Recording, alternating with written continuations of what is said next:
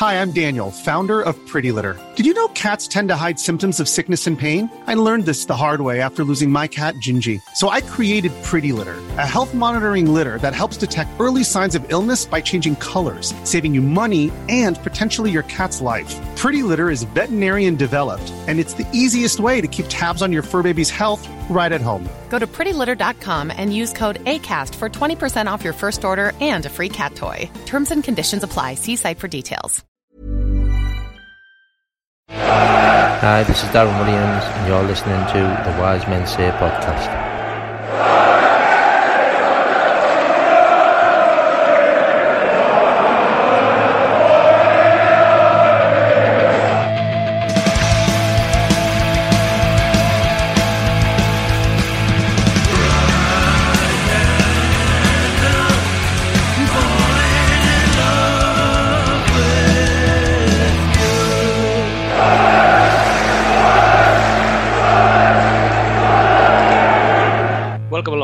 Wise Men Say podcast. We are back bringing you this recording, reflecting on the point at Watford, maybe looking back a little bit at Reading. And uh, as there's no game now for a while, we'll just assess where we are um, currently after a decent start to the season. So I'm Stephen Goldsmith, and uh, I'll begin by bringing some news. Um, usual co-presenter Gareth Barker, co-founder of the Wise Men Say podcast, no less uh, has been suspended. Um, negativity is the word I think that will sum it up best, and it's an issue that's been building up more and more recently. And I think stating publicly that he was concerned about, and I need to get this right, the lack of strikers in the squad was a step too far, really. And I think no fit strikers in a squad that only had two in it to begin with or not. It's a really negative way of looking at things when you were analysing the squad. And although we all express those concerns here, in such situations, somebody from the podcast has to go under the bus. That's just the way it is. He understands it. And I think once he apologises, he might be able to come back.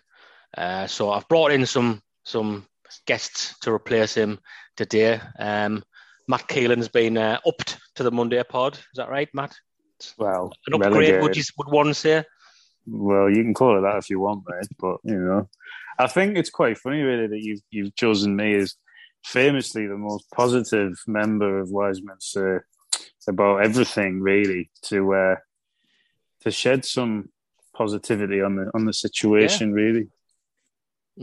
Why not? Well, you know, like I say, we just had to pick somebody to go under the bus. It could have been any of us, really, but that's that's the appropriate way to behave. I think it was the best way. really. Yeah. I think you I know, don't really agree with taking collective responsibility for things. it's not. Uh, I, I I don't think it's very productive. Well, way, we uh, won't be uh, we won't be hearing from him again. Yeah, well, we never know. Maybe if he does an apology, like we said. Um, we also have uh, Melissa with us as well. Good afternoon. Hello. Okay. I will put my actual microphone down, but yeah, hello. That's uh, Lots of positivity uh, today. nice. Lots and lots of positivity. Mm, Um, only, only it's uh, positivity. only, only. We're, we're, we're doing a good gestures kind of ammunition. It's uh, there's not really much else we could do. No. Um, yes. Indeed. Phil Smith as well from the Sunderland Echo joined us as well. Good afternoon, Phil. Afternoon. All right. Yes. Enjoy yourself for the weekend.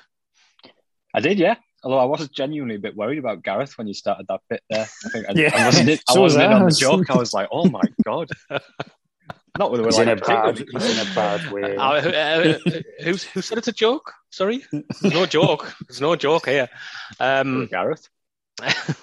um, I thought your elation came through very well in the piece that you wrote for the Echo, Phil. So you obviously it was obviously a very happy moment for you when that equaliser went in late. It was just a it was that passage of play. Um, I thought it was just brilliant, really. Obviously, like everybody else, um, you know, someone can make you very, very jaded and very, very cynical at times. Um, and you know, when you're in a situation like that where the game very much looks like it's it's gone, really, and you can't really see a way back into it, and then a bunch of kids come on and play the way they did, not just equalising but dominating, really it was amazing to watch. I, I loved watching them do what they did, and and obviously a couple of days on, the cold light of day, you know, you feel a bit daft because it's just a point, isn't it, at the end of the day? But when you're actually there, it was a, it was a great thing to witness. There was some really, really, you know, impressive performances. You look at someone like Abdoullah Ba, who's you know never played in England before, and he's coming on and and dominating the way he did. It was it was just exciting. Um, yeah, it's you know it, it felt like a, a really a really cool thing to watch and and not the kind of thing we're used to. I think um, over the past few years, and sometimes you just got to enjoy that, haven't you? Um, mm. Enjoy it while it's while it's there because I've you know followed someone long enough to know it's not always like that. Okay, well, we will get on the football stuff anyway, and we'll do more of that in a bit. Uh, I did ask uh, people on social media to give us a good opening question, uh, non-football related. Um, just we used to do this all the time, and I've never done it in a while, so I was interested to see what some of them were. I'm going to read out them. To be fair, I think me and Matt were chatting before this, and I think we should do some of them just as because there was some uh, quite funny ones. We'll decide which ones um, we want to answer. Uh, JH asking uh, what Tony Mowbray's favourite biscuit to go would be to go with his tea. Um, we have um, Peter Foster, who is saying, Are you filled with existential crisis or despair when you wake up each morning and remember that Sunderland doesn't have an airport? Always, always, uh, you know, always hangs over you that one. Uh, Hannah's asking best sweets for a match day. Um, Andrew Graham said, Will you ever do a live pod from Orchid Diner? Yes. Something for Matt to think about that one. Yeah, we will. Um, I will do that. Bradley, oh Jesus, Brad, I'm not reading that out. Um, Rob, Rob, Saunders, uh, have you ever drunkenly tried to offer out a whole podcast on Twitter? no, I topical, haven't. topical, the whole, the whole, if you know, you know one. Um, uh, we have um, EAMC, who some of us know who that is. Uh, have you ever told a police officer that you're going to open a can and ask whether he will arrest you? Yes, I have. I did that at Fleetwood. That's I did wonder if it was directed at you specifically. Shock horror. Yeah, I, I was outside a shop at Fleetwood last season, um, and I had some cans, and I said to the police officer, "Can I drink these here?" And he went, "No." And I said, "If I open one, will you arrest me?" And he said, "Yes." So and then he put his, and I put my hand on his shoulder, and then I had to do that. I am so sorry. mm, careful, put your hands on police officers, Matthew. Uh, well, actually, when I was about, um, they used to be really sort of anal about that. And then when I was about seventeen, and we were uh, going down the town once, we we uh, opened a can. You know, we were seventeen, so immature. Uh, opened a can on the way to the first pub that we go to, and um, a couple of police officers came over and they were like, uh, "Right, lads, put those cans in the bin." Um, or you'll get arrested. And I took one, and, and I took and I took one more drink of mine before putting the bin. And he he tried he was going to arrest us. He says I didn't say you could have another drink. And he like grabbed hold of us, and then some member of the public, like an older lad, like because the, the couple was quite young as well. He he was only like sort of a bit older than me, and uh, I don't know if he was trying to make an impression or what. But then uh, an older guy from the public came over and, and sort of talked him out out of liftness. So I'll be, I'll be no, forever grateful for whoever that was because uh, I did uh, learn a lesson from that, and uh, we went on and enjoyed our night. Um, Good. Darrell Gray said, "What's your favorite flower?" I'm not sure. Does anybody have a favorite flower? I don't really like any flowers, really. No. Like, so I think that, like, when you buy um, flowers from supermarkets, it's like you're just sort of caring for a dying plant, then, aren't you? Really, you're just giving like palliative care to like a, a, plant. Like it's stupid. Just buy a plant; it's still alive. Then mm. the only ones I would buy are ones that don't kill my cat. My mum's got this like. Pro- my mum genuinely has a spreadsheet about what flowers can kill cats. Well, you shouldn't get. Lilies, oh well, if you, lilies. I've got a couple of cats, so if you want to feel like feel like sharing that spreadsheet, I might. Uh... Sunflowers are absolutely fine and have a wee nibble the little pods on the top of tulips with the little stuff like that. She cuts them off even if she gets them as presents. So yeah, I'll share that with you, Stephen. It's, it's yeah, really, God, I don't like really this. important like, document. Ignorance is bliss with stuff like this. Yeah, yeah. Um, Paul Jack's saying, "What if I take a shower and slip on some soap?" I mean, depends how big depends how big a shower is. If it's just a little cubicle thing, you'll probably just fall into the side and you'll be depends fine. Whether it's a shower or a wet room, really. Yeah, yeah. Um, hazy, will it rain today or can I wash the car? Don't think rain's forecasted, so um, you might have to get out and do your last. Is it the last more of the year, or is it too early for that? Well, he's on about cutting, washing his car, not cutting the grass. Yeah, but that's that's the alternative. It's not going to rain. You need to go out and cut the grass, don't you? I don't have You- grass. on the on the so, day off, you are I'm not obliged posh to. for So grass. yeah, okay. um, like again, enough. pointless. Loans Kyle- a waste of time. Kyle asks, uh, since you are all such big losers uh, who love losing, we do love Correct. losing here. Absolutely devastated with the with the last two results. Um, what is the most loser thing you've ever done? Hmm. I'm not sure you've got a ch- uh, time to answer this, Matt. You- might have a list. I, You I might have a think- list. I think probably the the the one that stands out is buying a retro address book and taking it around the country to various uh, pubs and a playoff semi final and then Wembley. Don't Um, do, but you don't suddenly doubt yourself that that was a loser thing to do.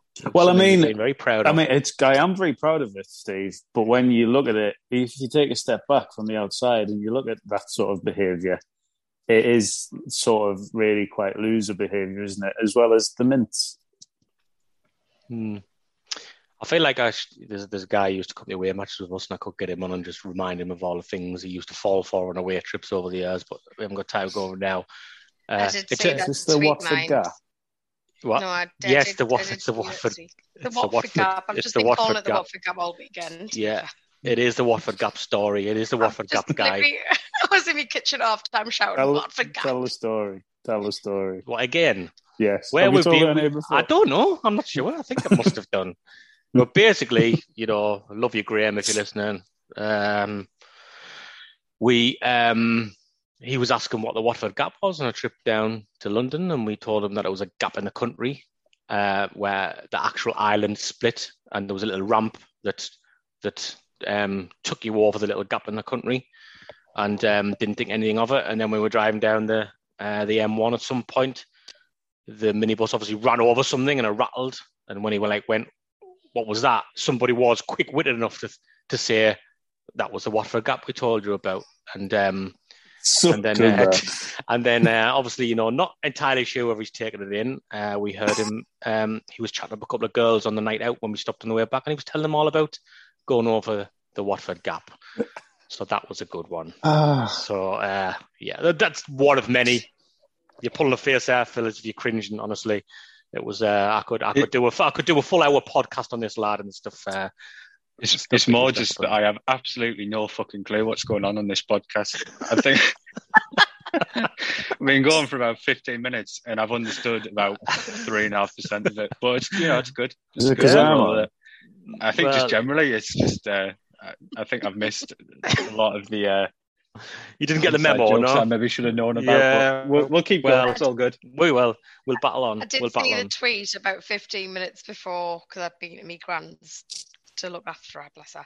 But um, I was thinking about loser things and something jumped into my head. And I remember um, I went to Barnes School, Round High Barnes, and we did like a year six kind of bloody thing at the leisure centre.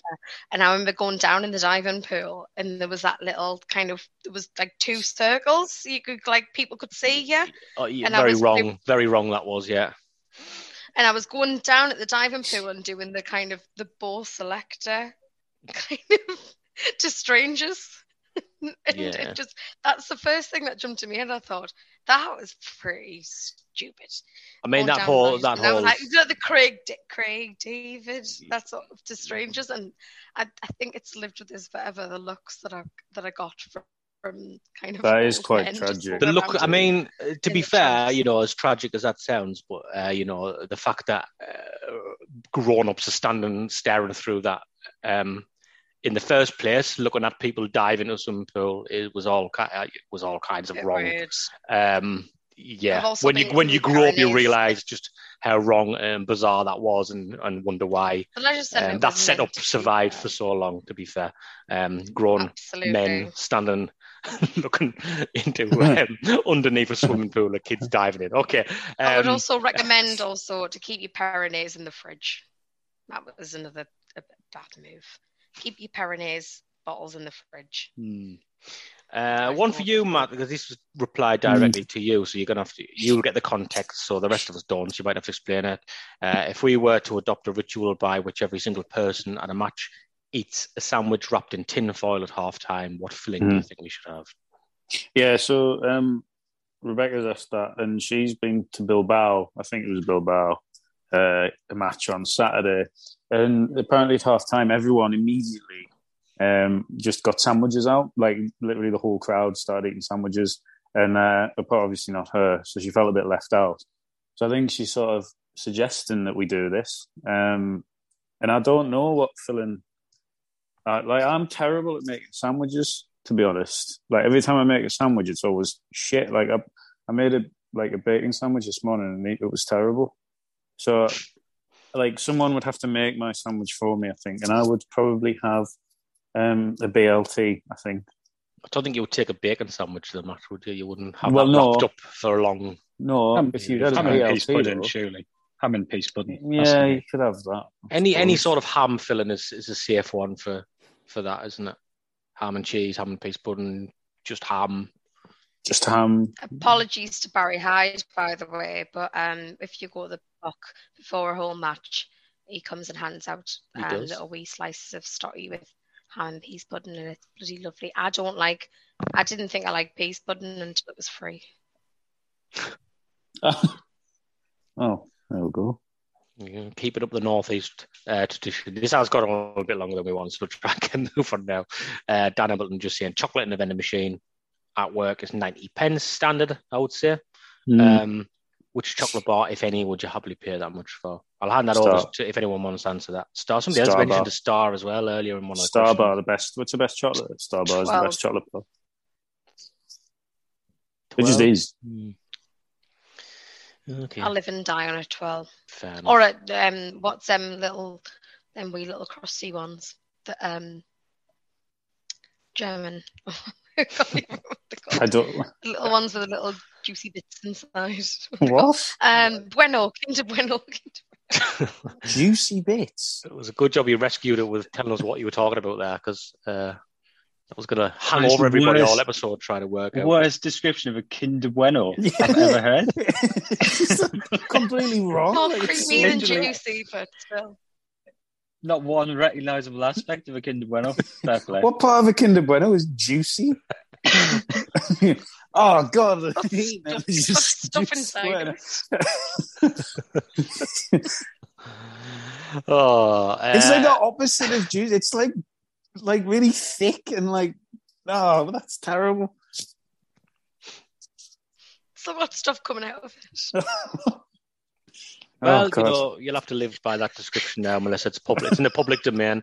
Um, um, finally, Ian Duffy. Matt, I'll just ask you. I'll just ask. I'll ask you this, Matt, because you've just been on holiday. Cocktail right, choice by the pool bar. right, right. Um, so cocktail would always be a mojito for me, but I became I became. Wait, you asked Steve, so you know. Um, but I'm also allowed a- to respond by saying, I became a vodka lime and soda guy while I was on holiday, so that was very much uh, my choice. I think any vodka-based cocktail, really fruity, juicy cocktail, is is I made the mistake of having mate. some Long Island iced tea uh, in the middle of the afternoon last Saturday, though, and that I just ended up absolutely mortal at like two o'clock. So that was a long, a long old session. That one. I did appreciate the fact it was called Baywatch Bar. Oh, the That's best some- pub ever, man! Like apart from the harbour, Oh. obviously, if you're listening. But like, it was like if you're listening, The- what do you mean? What's funny about that? the pub is listening. Might be. Yeah. They've put the right. This is a true story, right? I went to the pub yesterday. I went to the harbour yesterday, and because I've I've been on holiday, takings must have been down so much. They've put the prices up. It's gone up since I've come since I've been away. Shocking. It's unacceptable. It is But then put them back down now. It's all, it's also yesterday. unex- unacceptable that they, they make bougie. they make you um, spend a certain amount before you can pay on your card. Uh, It's not acceptable. It's not No, acceptable. well- if you're listening, Harbour, it's not They're not listening. Like Yeah. a pub's going to be listening. Well, I don't know. Phil, I'm sorry, he's desperate for to get out I of am football. I think. Uh, uh, Because I just thought of a couple of uh, like loser examples from the away days. Now, no, we haven't got time. We'll do, maybe do a special podcast on it at some point. Um, right, week week is a long is a long time in football, isn't it? Um, I think I've seen the headline "No strikers, no problem" about seven times uh, over the over the past week. So we're going to uh, bask in some of that as well. Uh, Phil, you can't tell me that Tony Mowbray wasn't concerned after that Borough game. He looked like he had regretted the decision to take the job almost immediately. Um, when you know, obviously Stewart pulled up and wasn't playing. When he was speaking recently of the young players earning his trust, um, it's like we've unlocked them all suddenly. Yeah, I think the, the the first thing I would say is that is kind of how Tony Mowbray is. Like he looks You're like calling Tony Mowbray miserable, Phil. We're just no, no. Let me let let me finish. he sort of like he sort of draws you in because he sort of he does talk. I mean, you've got to contrast it to I'm used to Alex Neil, um, who like to say you're on your toes would be an understatement. Um, but Mowbray, like he does talk, and you do kind of think like he doesn't seem particularly engaged in it, and then from nowhere he suddenly is really engaged. So I think that's more what it is. Um, he's he's quite unique. Um, but I think to be fair, I think you've got to give him a lot of credit because he hasn't really moaned about it at all, to be honest. Um, and I thought that, you know, when Simms went off on Wednesday night, obviously it's not ideal, but at that stage of the game, I didn't actually think someone would, they were having all the ball, but not really getting anywhere. And it was a brilliant sub to push Pritchard up there. Saturday, I didn't think it worked. I thought you could see that someone looked like a, quite a slight team, that they didn't have much presence in the final third. Um, but I thought the subs, it was brave to throw them all on at the same time.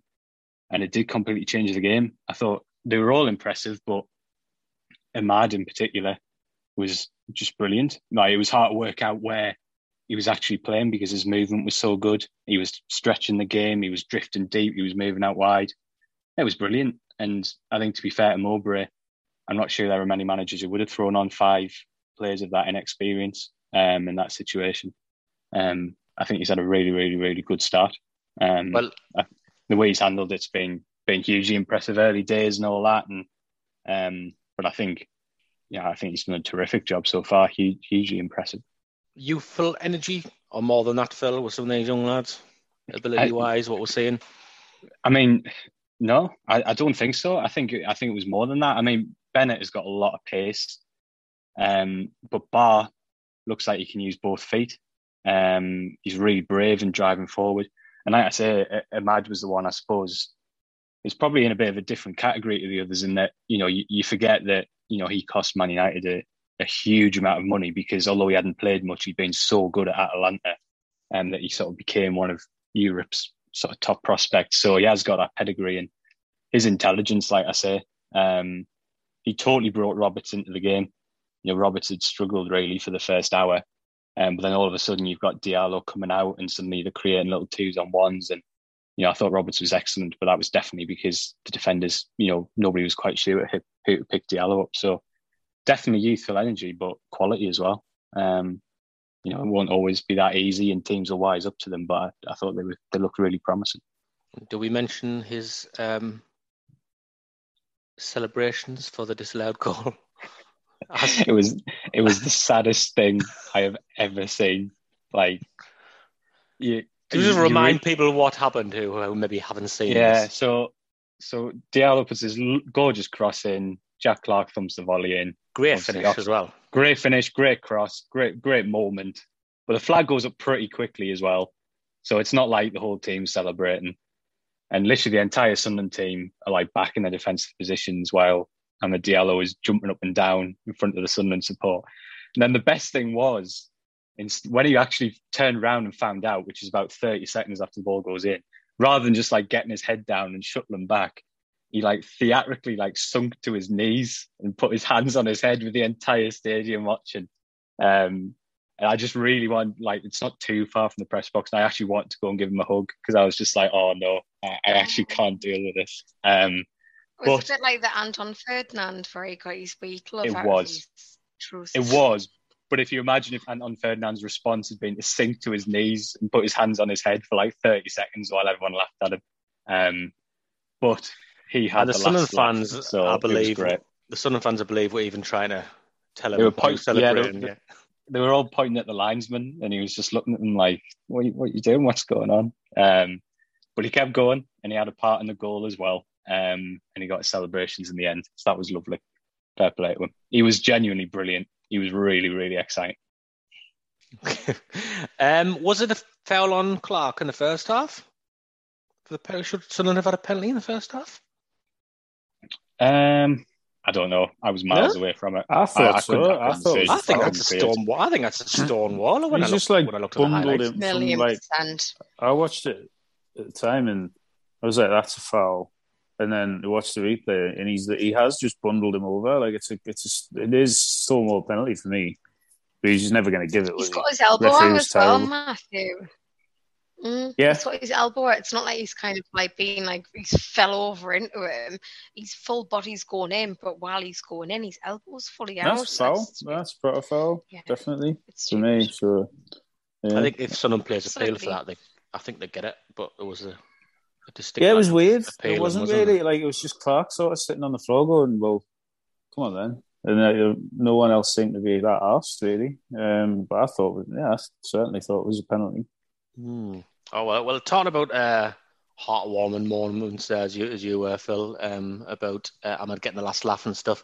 Uh, Alese, who um, was awful at Sheffield Wednesday in the cup, and apparently hasn't been trusted since. Um, brilliant against Reading, I thought, coming on playing uh, is what looks like a back four when Sunderland have the ball, comfortable on the ball, energetic on the left hand side, gets a goal on Saturday. Um, it was hard not to watch his post match interview and, and feel really happy for him. How you know how he smiled, he was just beaming, wasn't he, with with with, with what's going on. And uh, again, you know, somebody's been here all season, but it's like we've unlocked this player we didn't know there because all all Sunderland fans have had to go off was was what we saw, you know, albeit one game, but that's all Sunderland fans have had to judge this guy by because nobody's seemed to trust him before the Reading game. I think like I think with, with Alese is a, a lot of one of those players who this you know we had last year with Cirkin's a great example. Sirkin came in um, had a great start, didn't he? And then tailed off and then came back. Literally his first season in senior football. This is all new to him, and Alese is the same. And it's probably something we're gonna have to get used to in terms of you know judging these players slightly differently in terms of you know they will they will not find consistency naturally early on. And I think Alese is just a classic example of someone who, by his own admission, has lived within a stone's throw of West Ham's training ground, you know, for his entire teenage years. And it's a completely different environment for him. It's a completely different experience. And it just looks like he's taking a bit of time to settle. But, you know, at the moment he he's someone who looks like he's got he's got everything, doesn't he? Um he wins his headers, he's quick. You know, obviously the interesting part of Saturday's game was because someone had gone to a back four. There was obviously a big onus on him to overlap and get in the final third, which he did really well. Um, you know, it's interesting because Cirkin's going to be back after the international break, or so we hope. Um, and it's a good question because at the moment you'd want to get both of those players in the team with what they've shown so far. Um, but I'm not sure how you do that. So I think that's been, in some ways, I think you could probably argue that Alese has been the biggest, biggest positive of the week, um, because that was one one of the positions, wasn't it, that we were looking at saying that's one that you really worry about, um, as well as you know the strike we've talked about, maybe defensive midfield as well. I definitely think that left side of defence was one where you were everyone was very concerned. And to be fair, at least he's uh, he's got his chance and he's taken it. He did really really well. Mm, indeed, yeah, absolutely right. Because that was a position we were uh, concerned about. Somebody who has been playing at the back and been playing very well um, for Sunderland is Luke O'Nien. Um, didn't stop him having his banter moment, Matt, did it? No. Um, I was, I was watching it and I was like, going in and I was like, I'm sure because at the time I was like, the camera went straight to him and I was like, that can't have been own goal because if it, if it if it is, he's literally just nodded it in. Watch the replay, and sure enough, Yeah. he has literally just nodded the ball past the goal. I'd love to know in that split second what he thought he was doing. What he thought he was doing. Well, you can see Because he, like, you know, he didn't mean obviously. You know, yeah. It's almost when you watch it like he's forgotten which end he's at. Yeah, it's Just so it's just he's he's like. You remember Ian Dowie did one, like a famous one in the Premier League, and it's uh, it was just like when I got back and I watched it and I, and I watched the highlights. I, I did this as soon as he did it. I rewinded it back. I said, I'm gonna have to watch that again. He surely didn't just unchallenged. Um, he kind of like twists in the air goal. weirdly. He sort of, like twists, and he's in like just a terrible position ahead of it.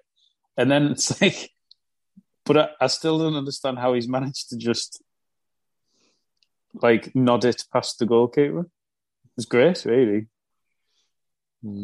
yeah, speechless, speechless. I think. Um, I mean, if that, I imagine that happened at the stadium, like, and the way the South Stand would react to to an opposition defender just doing that, it was just quite remarkable, really. Um, I think the keeper should have come and got it. Actually, personally, I agree. I do agree.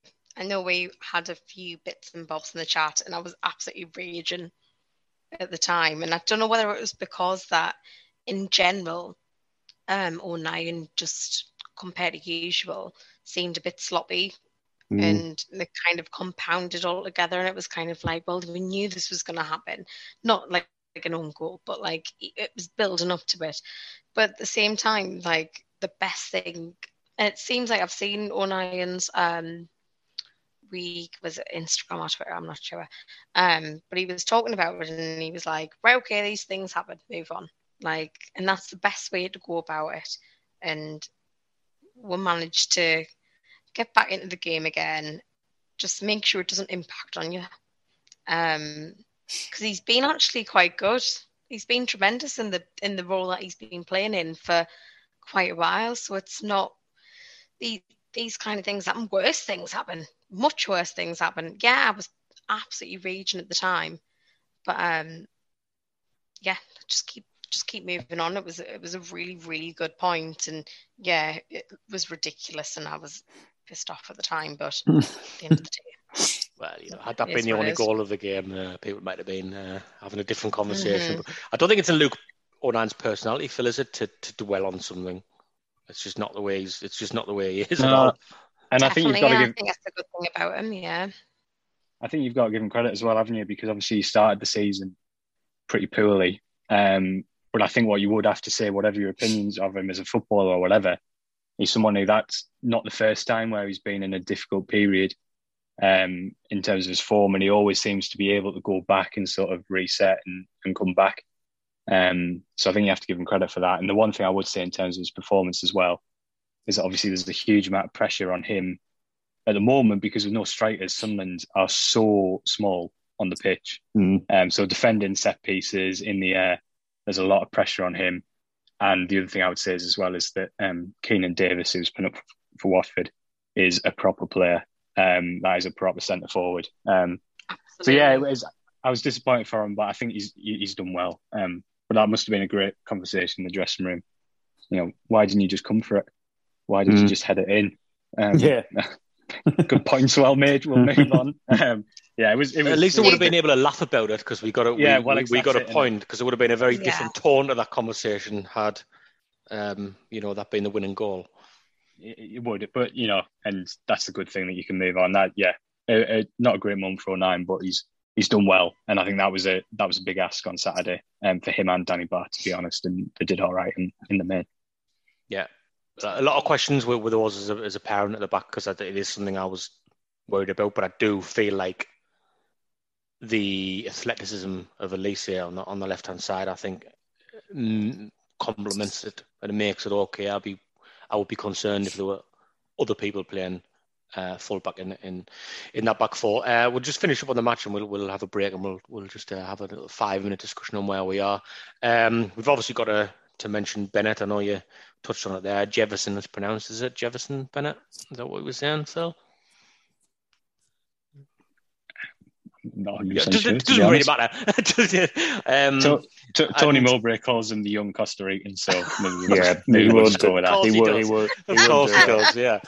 Um, he also sings Elton John tunes, which will absolutely suit Matthew down to a T. So. Yeah, well, unfortunately, he's taken us as far as he can. So should But, I sack mean- Tony Mowbray.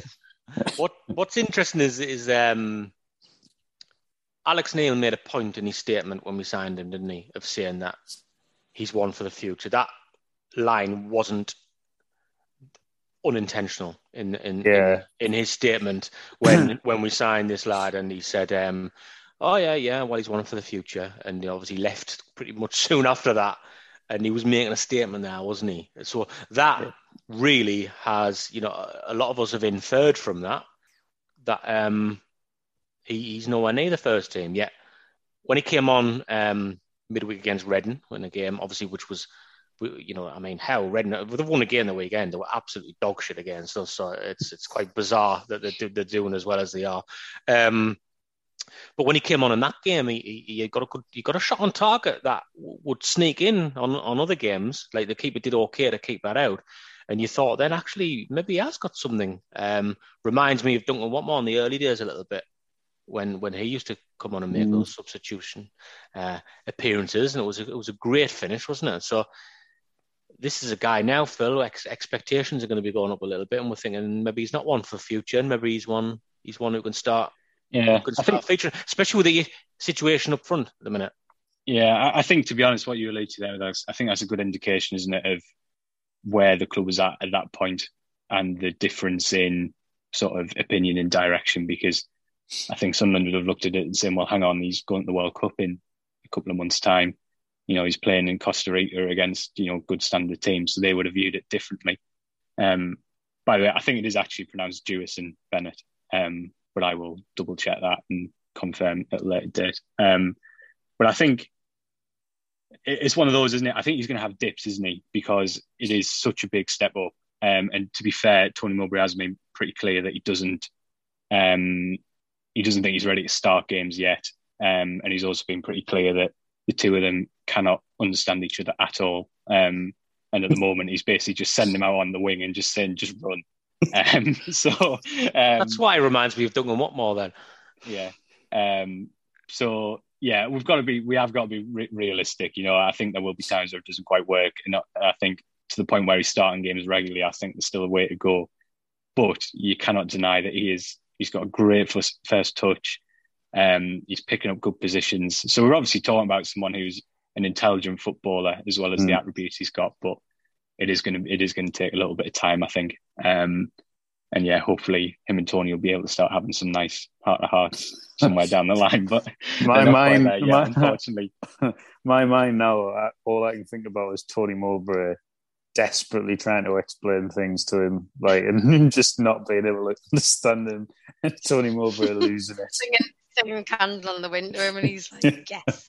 I'm getting visions of Mowbray like taking him fishing, so like, so like a bonding session. Oh, I Like, think, come like- with me, come with me, son. Come on, we've got lots to talk about. But I think Just that's sit there awesome as well, though. in silence. Yeah. Well, how, how, Plains Farm Club. it must be great for him though to have that trust so early on. He's only been here a couple of weeks, and you know he's been asked to go on and, and try and get some from the game. And I think that's what Mowbray did really well on Saturday with a few of those young lads. Um, yeah, I think he is genuinely really enthusiastic about what he's been asked to do. Mowbray at the club, um, and I think he really embraces it. Um, early days, but you know it's it's it's been really impressive so far. Okay, right. We'll take a break there, and we'll come back. Um, now we have some uh, some time off, so we'll just reflect on the start Sunderland have made. Here's a cool fact a crocodile can't stick out its tongue. Another cool fact you can get short term health insurance for a month or just under a year in some states. United Healthcare short term insurance plans are designed for people who are between jobs, coming off their parents' plan, or turning a side hustle into a full time gig. Underwritten by Golden Rule Insurance Company, they offer flexible, budget friendly coverage with access to a nationwide network of doctors and hospitals. Get more cool facts about United Healthcare short term plans at uh1.com. Mom deserves the best, and there's no better place to shop for Mother's Day than Whole Foods Market. They're your destination for unbeatable savings, from premium gifts to show-stopping flowers and irresistible desserts. Start by saving 33% with Prime on all body care and candles. Then get a 15-stem bunch of tulips for just $9.99 each with Prime. Round out Mom's menu with festive rosé, irresistible berry chantilly cake, and more special treats. Come celebrate Mother's Day at Whole Foods Market. Hi, this is Kieran Grady, and you're listening to the Wise Men Say podcast. Welcome back to the Wise Men Say podcast. No public apology from Gareth that I can see as of yet. Uh, we'll all keep our eyes peeled for that one. He's Um, currently wandering around a closed Manchester, isn't he? So, yeah, it's, it's a great day for a trip, isn't it? Away. yeah, it's uh, a very Gareth thing to do. This actually, to be fair. yeah. Well, it's what happens when you you're too organised with your admin. It's too You far can picture the, uh, the the Gareth sticker that we use in the group chat. It's very much that today, isn't it? Absolutely. Talk about inside jokes. There's one for you. Um, right. So uh, I think I put a, a tweet out from the podcast saying we we played eight of the nine teams in the top ten. I think there's actually somebody pointed out. Um, only one person gladly uh, picked up on the fact that uh, it's seven, I think, because Blackburn are in that mix as well. Um, but you get the picture, don't you? Uh, Sunderland have played most of the teams in the in, in, in the top ten. Have has anybody seen anything yet? Really? And this is not me, you know, suddenly changing expectations. But has anybody seen anything that Sunderland should be terrified of in this division yet? No. It's no good. You are shaking your head. No, not This is an really. au- this is an audio I don't. I don't No. think. I was trying to find the. I was trying to find the unmute button. Yadar here I was trying to. Um, I was doing the same. Your 30s are a lot more encompassing than you think. But I am actually 30, so like that is I am now officially knackered. Um, I don't think so, really. I think like um, it's annoying that we lost the game in Middlesbrough because I don't think they're very good at all.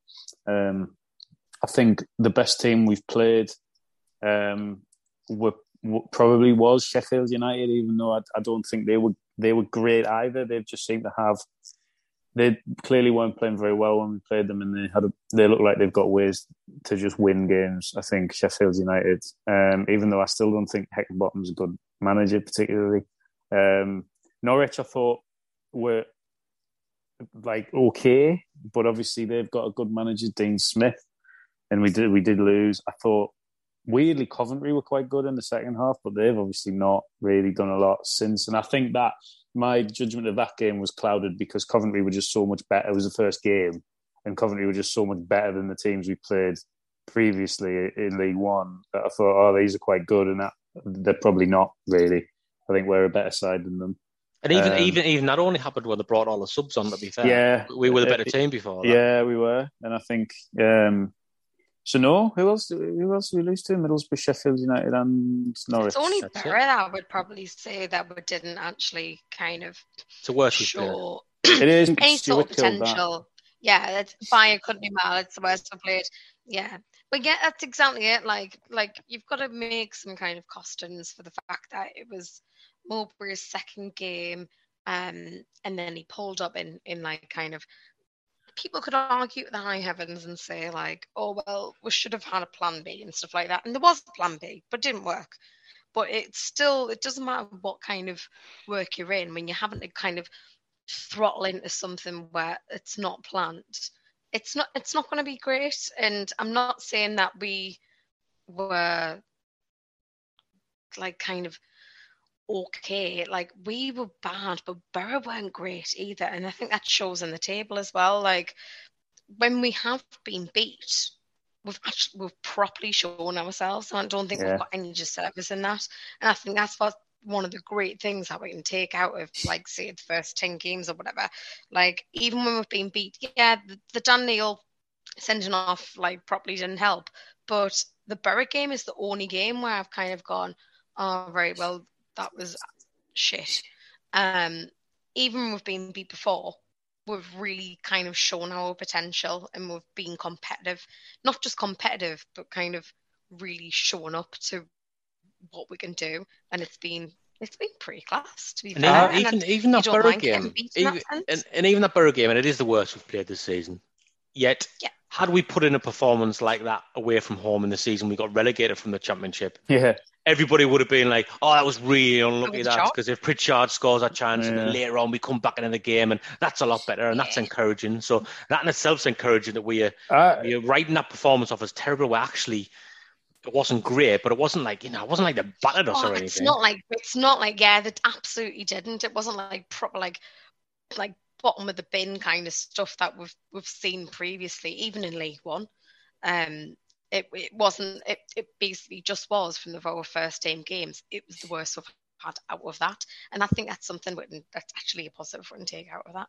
I think um Walshy, I saw him tweet something. I think it was Saturday or whatever game, whatever day it was.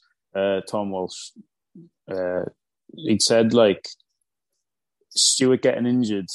If he'd if he'd have been injured the week before, we'd have probably beaten Middlesbrough weirdly.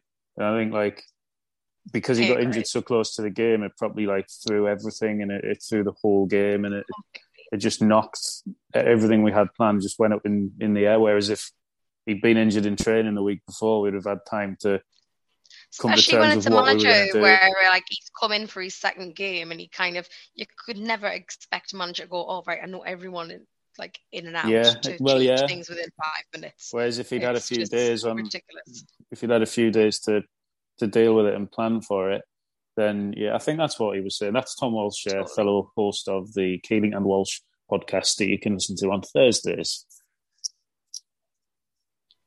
Everyone is muted. Stephen, you are muted. I am. That's what happens when you get in your forties, Matt. You get even worse. Oh, at it. God. You get even worse at this stuff. um, it's interesting you said, Phil, that it didn't quite work until the substitutions were made in, in terms of what Sunderland were doing. Uh, I just need to take issue, by the way, with Mickey Loff, who who who did something last week on on the preview show and suggested that um, myself and Gareth wouldn't know what a false number nine was, which is a little bit insulting, um, just because we're a little bit older. I mean, fucking hell. It's not like it hasn't been getting used and thrown around for years. Makes a cheese for that. Um, so, Well, I'll ban him from the Keeling and Wad Keeling and Welsh podcast for that, Steve. Don't worry. thank you. Uh, so, what, what are your thoughts generally then, Phil? Uh, this break's come at a good time. That goes without saying. Um, as, as much as anything, so we can try and get a centre forward fit and back in the squad. Because although this is working a little bit, it's it's not. You know, I can try and not be negative here. It's still a squad that are short on strikers. It's a fact. It is very definitely a fact, yes, because there are currently none of them. Um, yeah, no, I think I, it's as much the var- variation in games, isn't it? I think that's the big thing because on Saturday you were crying out for somebody to hold the ball up a little bit, um, just to give them that outlet because obviously Pritchard's used to playing a certain way, and what naturally happens is it's not his fault. He comes deeper and deeper because he wants to help the midfielders because he knows they're struggling, and then all of a sudden you realise that you've got all your players on the edge of your own box and you can't get out. And I thought that was the impressive thing about Mowbray was that, you know, putting Diaco and Diallo up front, he managed to find a way to, to drag the team up the pitch. Um, but you it, you definitely need that that option, someone who can run the channels, someone can, who can hold the ball up. Um, but to be honest, Simms was there on Saturday and he was moving fairly well. I think it was they were just being ultra cautious that it made no sense to risk him, having got such a good result on the Wednesday, and they're still not 100% sure what the damage is yet. Um, so I think I think it, it, it made sense just to be cautious with him. Um, but I suppose the positive is, listen, Simms is still going to be the only striker next month, isn't there? And they're going to be six or seven games, so he's not going to be able to play 90 minutes every single time. So maybe it's a positive that they've found some different things that they can do in those scenarios. Um, it's not ideal. Um, they need to sign a striker in January, I would suggest. Um, but yeah, I think that I was really encouraged with the way Mowbray handled it. And like I said, although he's not a orthodox striker, I definitely think we're going to see a lot more of um, of Amad Diallo. Um, he was that good on Saturday, and that's that's quite an exciting prospect. Mm, indeed. And um, do you think our expectations changing? We did a we did a, a Twitter poll on the uh, poll on this, um, saying you know have expectations changed, and the options we gave was like you know challenging for automatics, playoffs, mid table, um, and and mid table was still the the the uh, option to come out on top, but uh, playoffs was was pushing it close now. This is the issue with a club like Sunderland, isn't it? Because I think you know, look at how often Sky want to play or put us on. We're still, you know, the biggest club in this league. Even though we, we, we, you know, we've been in League One for ages, and I think the fan base were realistic when we were promoted, and everybody I spoke to was saying, let's just have a drama-free season.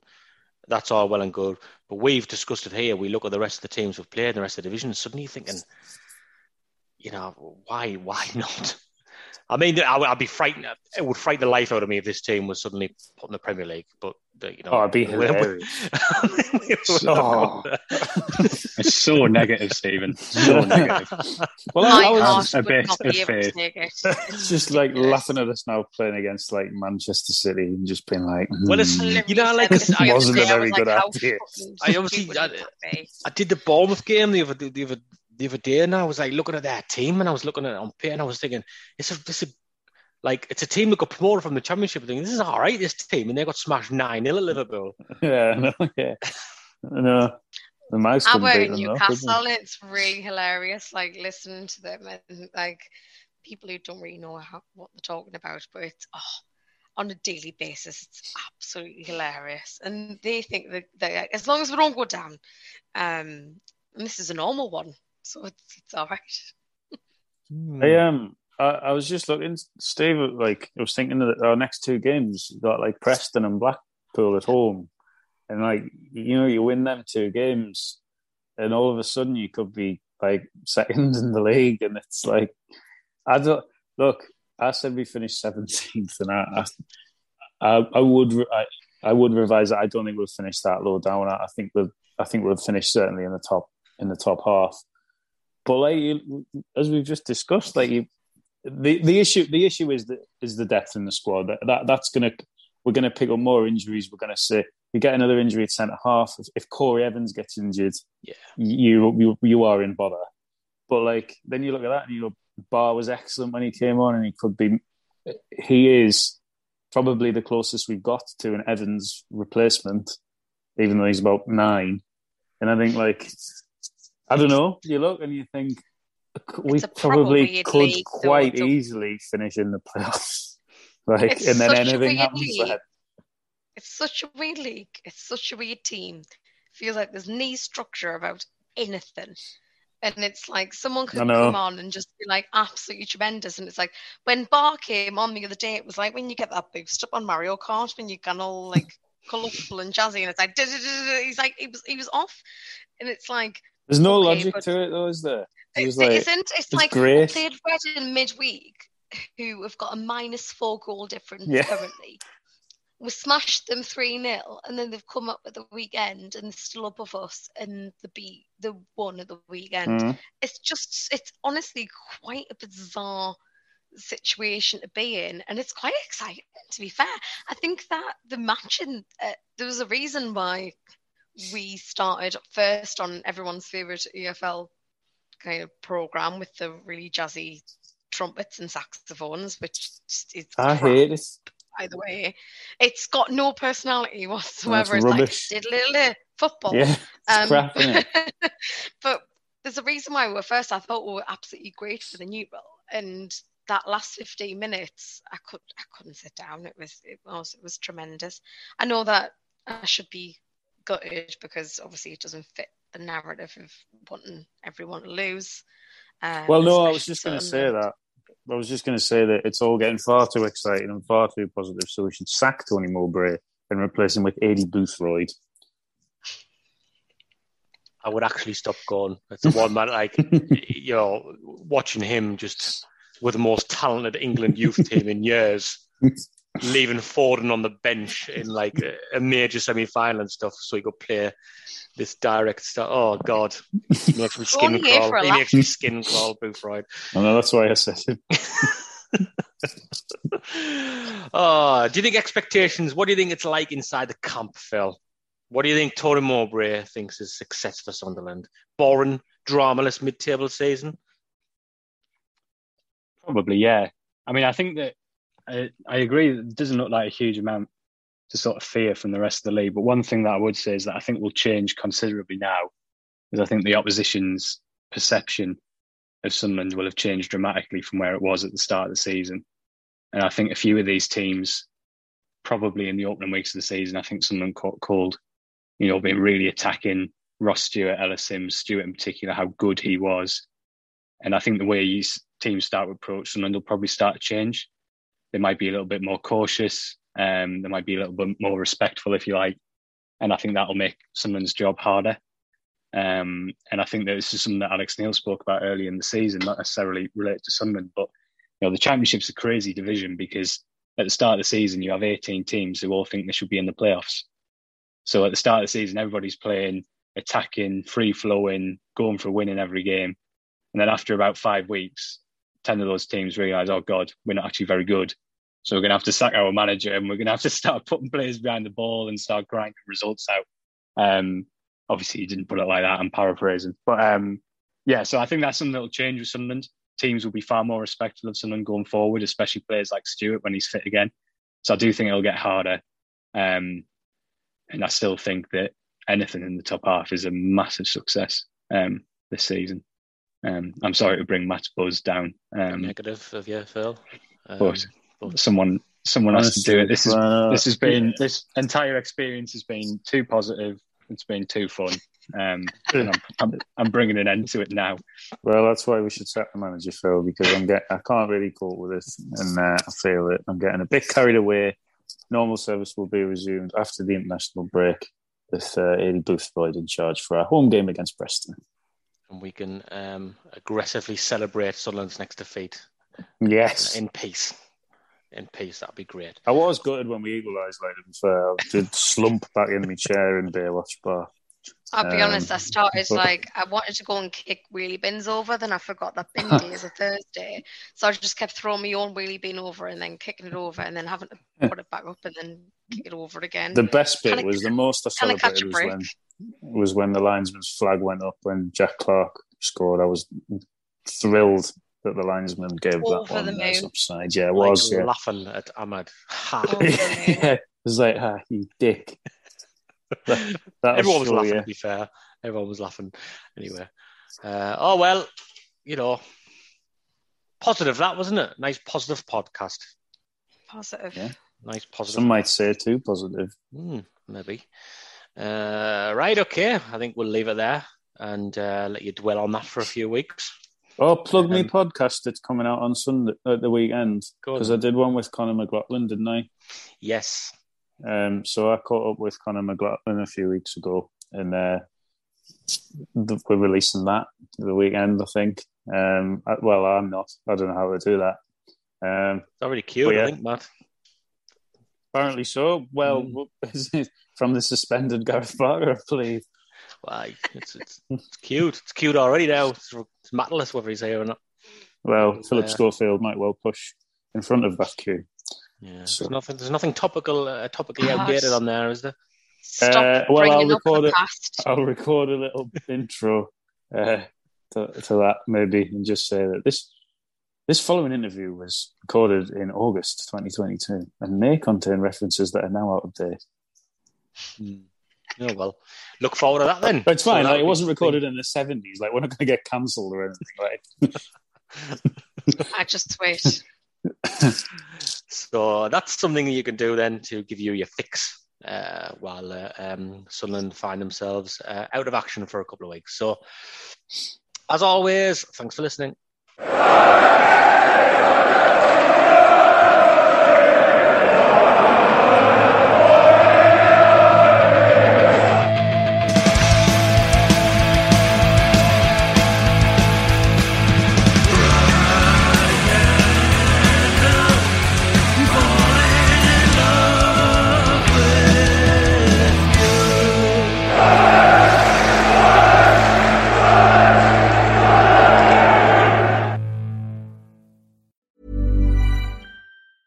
Planning for your next trip? Elevate your travel style with Quince. Quince has all the jet setting essentials you'll want for your next getaway, like European linen, premium luggage options, buttery soft Italian leather bags, and so much more. And is all priced at 50 to 80% less than similar brands. Plus, Quince only works with factories that use safe and ethical manufacturing practices. Pack your bags with high-quality essentials you'll be wearing for vacations to come with Quince. Go to quince.com slash pack for free shipping and 365-day returns.